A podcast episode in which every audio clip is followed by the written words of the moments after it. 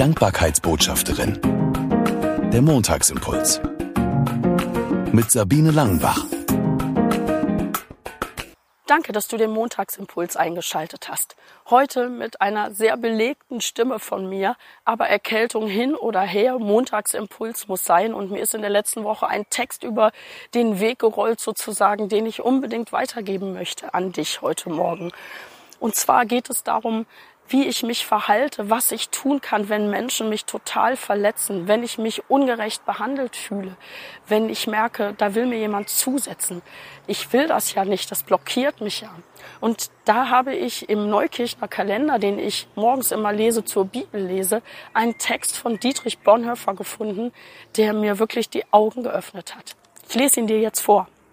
Die Antwort des Gerechten auf die Leiden, die ihm die Welt zufügt, heißt segnen.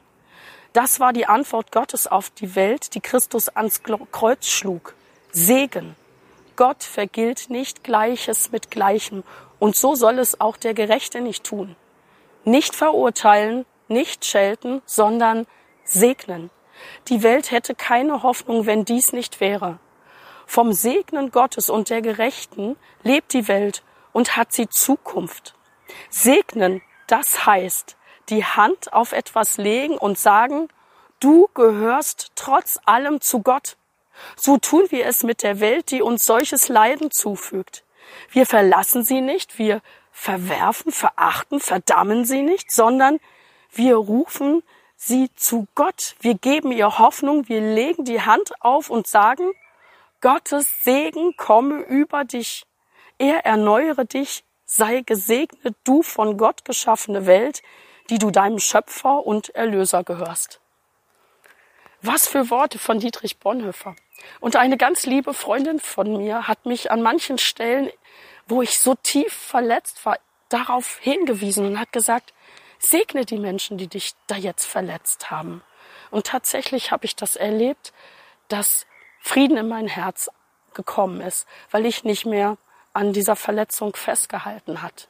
Segnen, das ist die Antwort auf Verletzungen. Damit gehe ich in die kommende Woche und ich wünsche dir, dass du das einfach mal ausprobieren kannst. Statt auf Menschen zu schimpfen, sie zu segnen, also sie Gott anzubefehlen und zu sagen, du bist wie ich ein Geschöpf, ein geliebter Mensch Gottes. Ich wünsche dir eine gute Woche und bis nächsten Montag. Sie hörten die Dankbarkeitsbotschafterin, der Montagsimpuls. Mehr erfahren Sie auf www.sabine-langenbach.de.